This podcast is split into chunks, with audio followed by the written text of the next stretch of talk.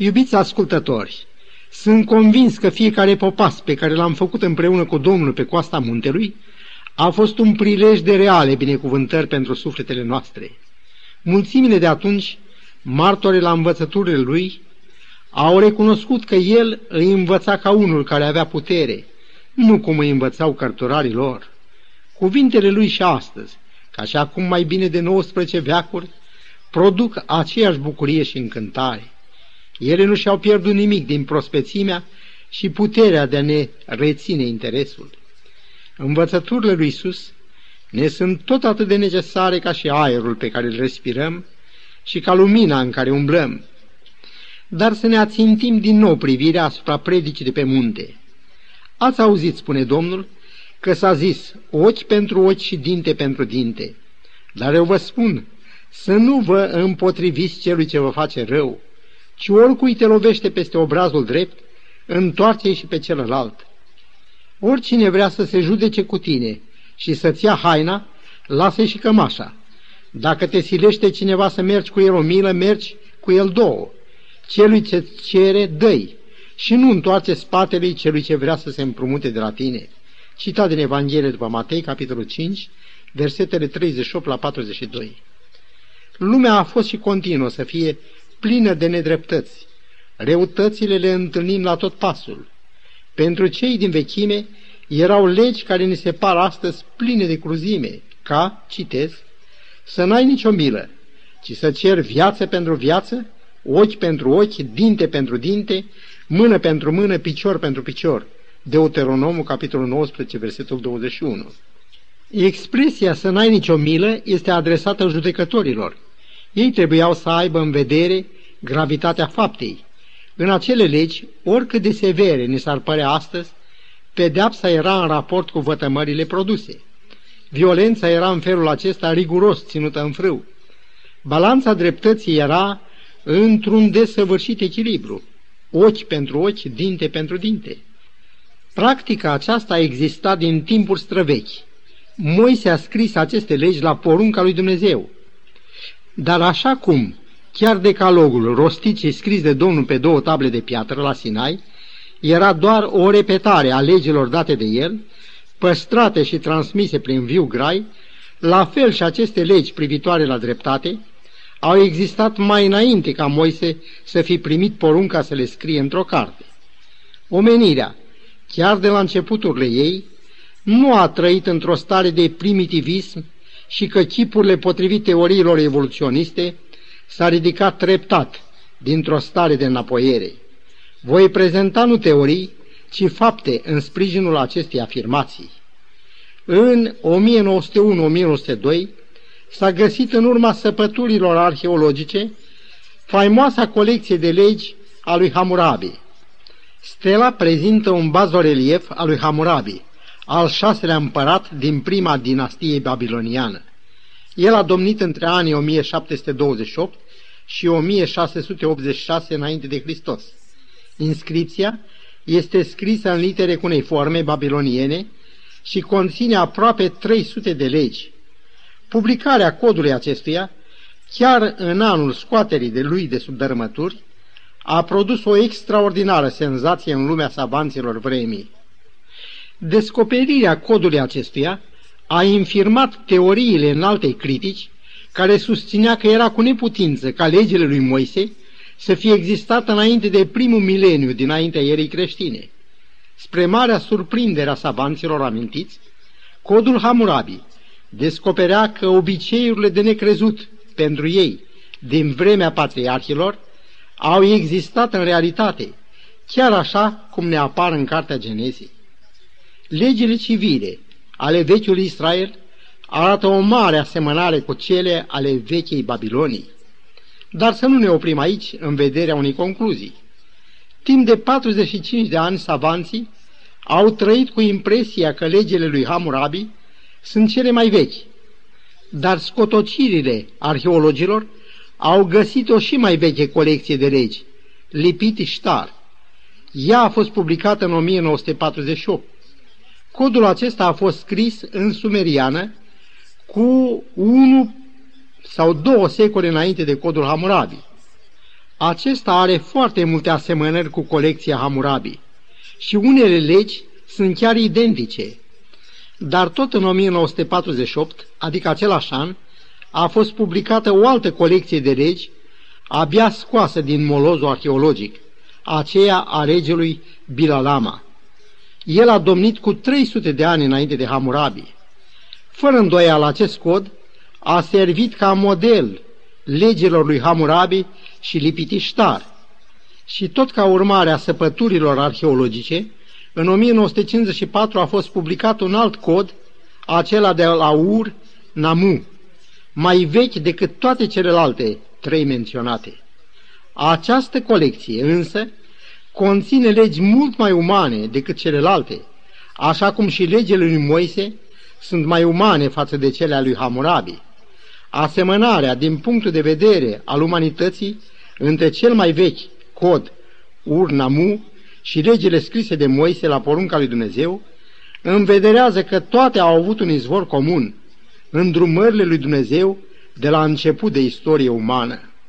Aceste legi, uimitor de interesante și de drepte, au fost transmise din gură în gură și din tată în fiu, până când Moise a scris istoria sfântă, pornind de la Eden până în vremea lui. Întrebarea este, de ce a zis Domnul Hristos să nu vă împotriviți celui ce vă face rău? De ce a spus El că dacă cineva vrea să ne se judece cu noi, să ne ia haina, să lăsăm să ia și cămașa? Și dacă ne silește să mergem o milă, așa cum era situația în cazul rechiziției de oameni de către stăpânirea romană de atunci, să mergem două. Înainte de a găsi un răspuns la toate acestea, este, cred, drept să amintim că și legile moderne urmăresc, atât prin pedepse cât și prin despăgubiri, aceeași măsură de dreptate ca și dinte pentru dinte și vânătaie pentru vânătaie, cu singura deosebire că pedeapsa e exprimată în daune și uneori daune și închisoare. Așadar, dacă dreptatea cere ca cel care m-a lovit peste obrazul drept să fie tras la socoteală, de ce a zis Domnul să nu vă împotriviți celui ce vă face rău, ci oricui te lovește peste obrazul drept, întoarce și pe celălalt. Eu aș merge chiar mai departe cu întrebarea. Dacă toate lucrurile au fost făcute prin el, așa cum scrie în Ioan 1 cu 3, de ce a poruncit el lui Moise atunci ochi pentru ochi, dinte pentru dinte, lovitură pentru lovitură, iar azi mie îmi cere să nu mă împotrivesc celui ce îmi face rău, ba încă dacă m-a lovit peste obrazul drept, să-l întorc și pe celălalt. Înainte de a da vreo explicație de logică divină, să-mi dați voie să povestesc o întâmplare adevărată. Un creștin a avut mult de suferit din partea unui vecin. În cele din urmă s-a adresat justiției. Justiția și-a făcut pe deplin datoria. A condamnat pe cel vinovat. Din nenorocire, condamnarea n-a adus și îndreptarea celui vinovat. S-a întâmplat însă că după oarecare trecere de vreme, vecinul ce rău să fie dus dintr-o dată în închisoare, unde a trebuit să stea un timp. Dar tot în timpul acela a venit peste soția lui un proces de evacuare pentru replata chiriei pe mai multe luni. Sărmana femeie n-avea nici bani, nici servici și avea și un copil destul de mic. Înduioșat de nenorocirile care lovesc această familie, cel care avusese de suferit neplăcerile de care am vorbit, suferă din nou, de data aceasta nu pentru niște rele care lovesc pe el, ci niște rele care lovesc de data aceasta niște sărmane ființe umane. Fără ezitare, acesta a venit cu banii necesari pentru stingerea procesului și în același timp a făcut și o întâmpinare la tribunal, dovedind cu acte că datoria este plătită înainte de termenul de judecată și cerând tribunalului să respingă procesul ca fiind fără cauză. Lucrurile s-au întâmplat în tocmai. După ce soțul acestei femei a fost liberat din închisoare, el personal a început să povestească în stânga și în dreapta despre vecinul lui. Eu i-am făcut rău, iar el mi-a făcut bine. Din ziua aceea prietenia adevărată a luat locul vrajbei de altă dată. Domnul Hristos n-a desfințat justiția. Ea continuă, potrivit rânduielor divine, să facă dreptate celor ce sufăr pe nedrept și să condamne pe cei vinovați. Dar, prin învățătura lui Domnul ne arată că cea mai lesnicioasă cale de a ajunge la inima oamenilor nu este ochi pentru ochi și dinte pentru dinte, deși măsura aceasta a fost și rămâne ca principiu de justiție. Justiția doar îi îngenunche pe oameni, dar dragostea îi cucerește. Domnul Hristos ne-a iubit pe când noi îi eram vrăjmași și astfel noi am ajuns să spunem că îl iubim pentru că El ne-a iubit mai întâi. Singura cale de a ajunge la inima oamenilor este să iubim mai întâi. Domnul n-a desființat legea. Vă aduceți aminte de declarația lui? N-am venit să stric legea și nici nu ne-a dat nouă urmașilor lui o altă lege. Ceea ce ne-a dat în plus este grija și dragostea pentru suflete. Sufletele sunt proprietatea lui Dumnezeu. Un diamant căzut în noroi are aceeași valoare ca cel păstrat în cutiuța căptușită cu catifea a unui bijutier. Declarația, atât de mult a iubit Dumnezeu lumea, că a dat pe singurul său fiu, pentru ca oricine crede în el să nu piară, să aibă viață veșnică, vorbește despre o dragoste nemărginită față de o lume rea, o lume decăzută și perversă. În general, noi socotim valoarea unui lucru în raport cu prețul plătit. E posibil ca noi oamenii să ne înșelăm câteodată, adică să plătim cât nu face, dar să nu ne treacă niciodată prin minte că Dumnezeu s-ar fi înșelat în privința prețului plătit pentru omenire. Dacă un om ar avea doi copii, dintre care unul e bolnav, și dacă v-aș întreba pe care îl iubește mai mult, ce mi-ați răspunde? Cel bolnav cere de sigur o grijă, o simpatie în plus față de cel sănătos. Și dacă boala de care suferă copilul e o boală care duce la moarte în cazul când nu e tratată, care ar fi măsura dragostii dată pe față în grija față de el? Printre copiii lui Dumnezeu de astăzi sunt atâția care sunt bolnavi. Păcătoșenia este o boală pentru care noi ca oameni nu avem leac. Singur Iisus poate face din mort un om viu și dintr-un păcătos un sfânt. De aceea Dumnezeu care iubește atât de mult, tocmai datorită stării în care se găsesc, dovedește un surplus de grijă și de dragoste părintească față de ei. Iată în privința aceasta o primă mărturie în Psalmul 73, începând chiar de la versetul 1. Da, bun este Dumnezeu cu cei cu inima curată. Totuși era să mi se îndoaie piciorul când vedeam fericirea celor răi. Într-adevăr, nimic nu-i turbură. Au mai mult decât le-ar dori inima. Râd și vorbesc cu răutate. O constatare asemănătoare face și prorocul Ieremia. Așa cum vom vedea, și el constată o grijă în plus a lui Dumnezeu față de cei răi. Iată cuvintele prorocului. Citesc chiar de la începutul capitolului 12 al cărții sale. Tu ești prea drept, Doamne, ca să mă cert cu tine. Vreau totuși să te întreb asupra orânduirilor tale. Pentru ce propășește calea celor răi și toți mișeii trăiesc în pace? Ei sădit, au prins rădăcină, cresc, fac rod. Cei drept Ești aproape de gura lor, dar departe de inima lor. Favorurile lui Dumnezeu însă față de cei răi nu se opresc aici. Și noi, asemenea profetului, am putea să întrebăm pe Domnul asupra orânduirilor sale. De ce să întorc celui ce mă lovește peste obrazul drept și pe celălalt? De ce să las celui ce se judecă cu mine pentru haina mea să-mi ia și cămașa? Dar, ca să întrezărim răspunsul, să mai privim o față a problemei. De ce s-a îngăduit ca Fiul lui Dumnezeu să fie scuipat în față, să fie bătut cu trestia în cap, să fie încununat în batjocură cu o coroană de spini? De ce? El care era stăpân în univers, el care putea să ceară mai mult de 12 legiuni de îngeri, se lasă să fie luat prin apăsare și judecată și răstignit pe cruce. Dacă Domnul ar fi intervenit Oamenii ar fi văzut puterea lui, autoritatea lui, dar n-ar fi văzut iubirea lui. La fel și noi, dacă nu vrem să suferim asemenea Mântuitorului, împotrivire din partea păcătoșilor, vom putea poate să ne dovedim dreptatea, dar nu vom putea să ne dovedim iubirea care, așa cum stă scris, este îndelung răbdătoare, nădăjduiește totul, suferă totul. În Roman 5 cu 5 scrie că dragostea lui Dumnezeu a fost turnată în inimile noastre prin Duhul Sfânt. Creștinul vede în orice păcătos un fiu rătăcit al marei familii a lui Dumnezeu. A vedea în cel care te lovește sau te bârfește un fiu rătăcit al Tatălui nostru din cer și al înconjura cu iubire, din dragoste și respect pentru Domnul, înseamnă a dovedi o mare asemănare cu cel care face să răsară soarele și peste buni și peste răi. Și ce vor face în ziua judecății? Toți acei care n-au dat pe față un spirit iertător față de cei care au greșit față de ei?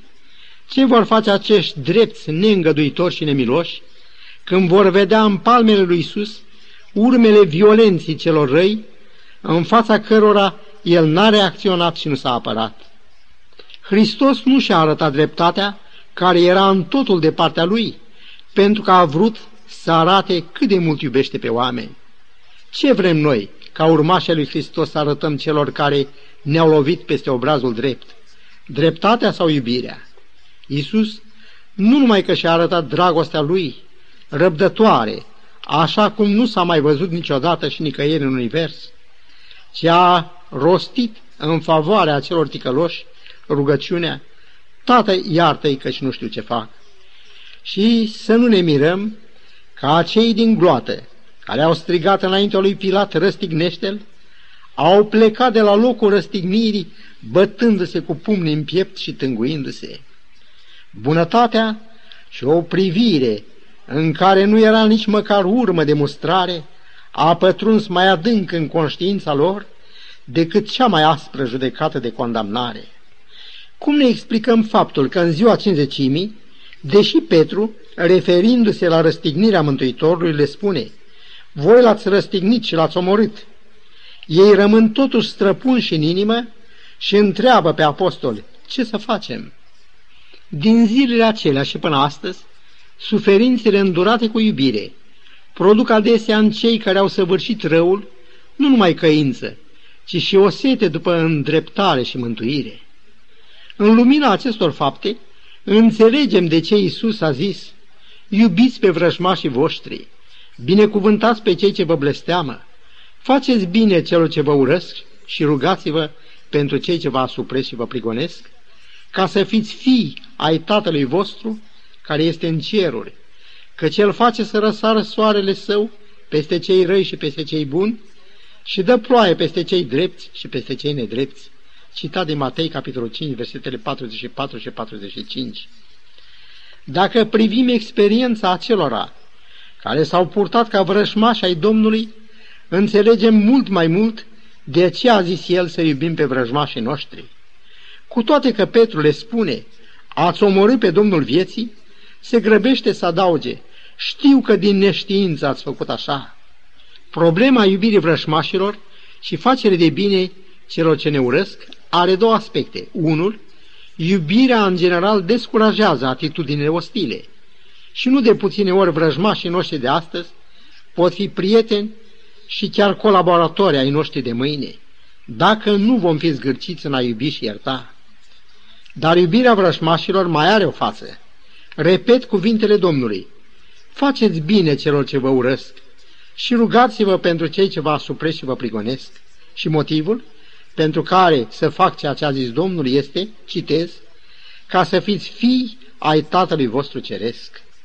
Da, scump prieteni, acela sau aceea care nu și-a îmblânzit inima, care nu știe să iubească și care nu poate să ierte, doar se amăgește că e creștin sau creștină.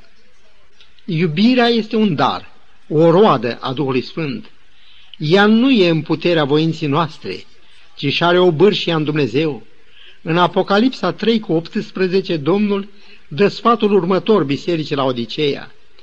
Te sfătuiesc să cumperi de la mine doftorie pentru ochi, ca să-ți ungi ochii și să vezi. Dacă am avea ochi unși cu alifie cerească, am vedea cât de scump e un suflet înaintea Domnului. Cei care desconsideră sau disprețuiesc ar trebui să privească la Golgota pentru a vedea cât prețuiește un suflet în ochii lui Dumnezeu. Așa cum nu putem exprima în cifre jertfa Domnului Hristos, la fel nu putem calcula nici valoarea unui suflet pentru a cărui mântuire Dumnezeu a plătit prețul acesta. De curând cineva mi-a istorisit despre devotamentul pilduitor și rar al unei soții. Din pricina patimii beției, soțul ei nu se mai îngrijea de cele de trebuință. Însă lipsurile nu erau totul. Uneori își bea până și mințile. Dar în ciuda lipsurilor și a vorbelor grele cu care sărmana femeie se obișnuise de acum, ea continua să se poarte cu el cu o gingășie cu care numai o logodnică se mai poartă față de viitorul ei soț. La orice ceas, oricât de târziu din noapte, ea se scula, îi așeza masa, îi curăța apoi hainele și ghetele murdare de noroi. Era atâta seninătate pe fața ei și atâta gingășie în purtarea ei, încât într-un moment de oarecare luciditate, el a zis, Cum se face că tu te porți întotdeauna așa de frumos cu mine? La aceasta i-a răspuns, Scumpul meu, tot ce fac, fac din dragoste pentru tine. Ai fost și continui să-mi fii drag. Gândește-te cât de frumoasă va fi viața noastră în ziua în care Dumnezeu te va lecui de beție. Și dacă ziua aceea nu se va ivi, fiindcă bețivii nu vor intra în împărăția cerurilor, eu fac tot ce stă în puterea mea ca să te fac fericit, măcar în această scurtă viață pământească. Scump prieteni, când vom ajunge și noi să recunoaștem asemenea Domnului Hristos valoarea unui suflet omenesc? Vom reuși noi să iubim și să ne rugăm pentru cei care astăzi ni se împotrivesc, cu nădejdea că Dumnezeu va aduce o schimbare în viața lor? La oameni unele lucruri sunt cu neputință, la Domnul însă toate lucrurile sunt cu putință. De aceea, să nu ne despărțim înainte de ne ruga. Îți mulțumim, Părinte Ceresc, pentru lecțiile tale minunate prin care ne înveți arta de a ne apropia de oameni. Dă-ne putere de a iubi, de a ierta și de a căuta pe cei greșiți și rătăciți. Ajută-ne să le fim și pildă și îndrumare către cereasca ta împărăție. În numele Domnului nostru Isus Hristos. Amin.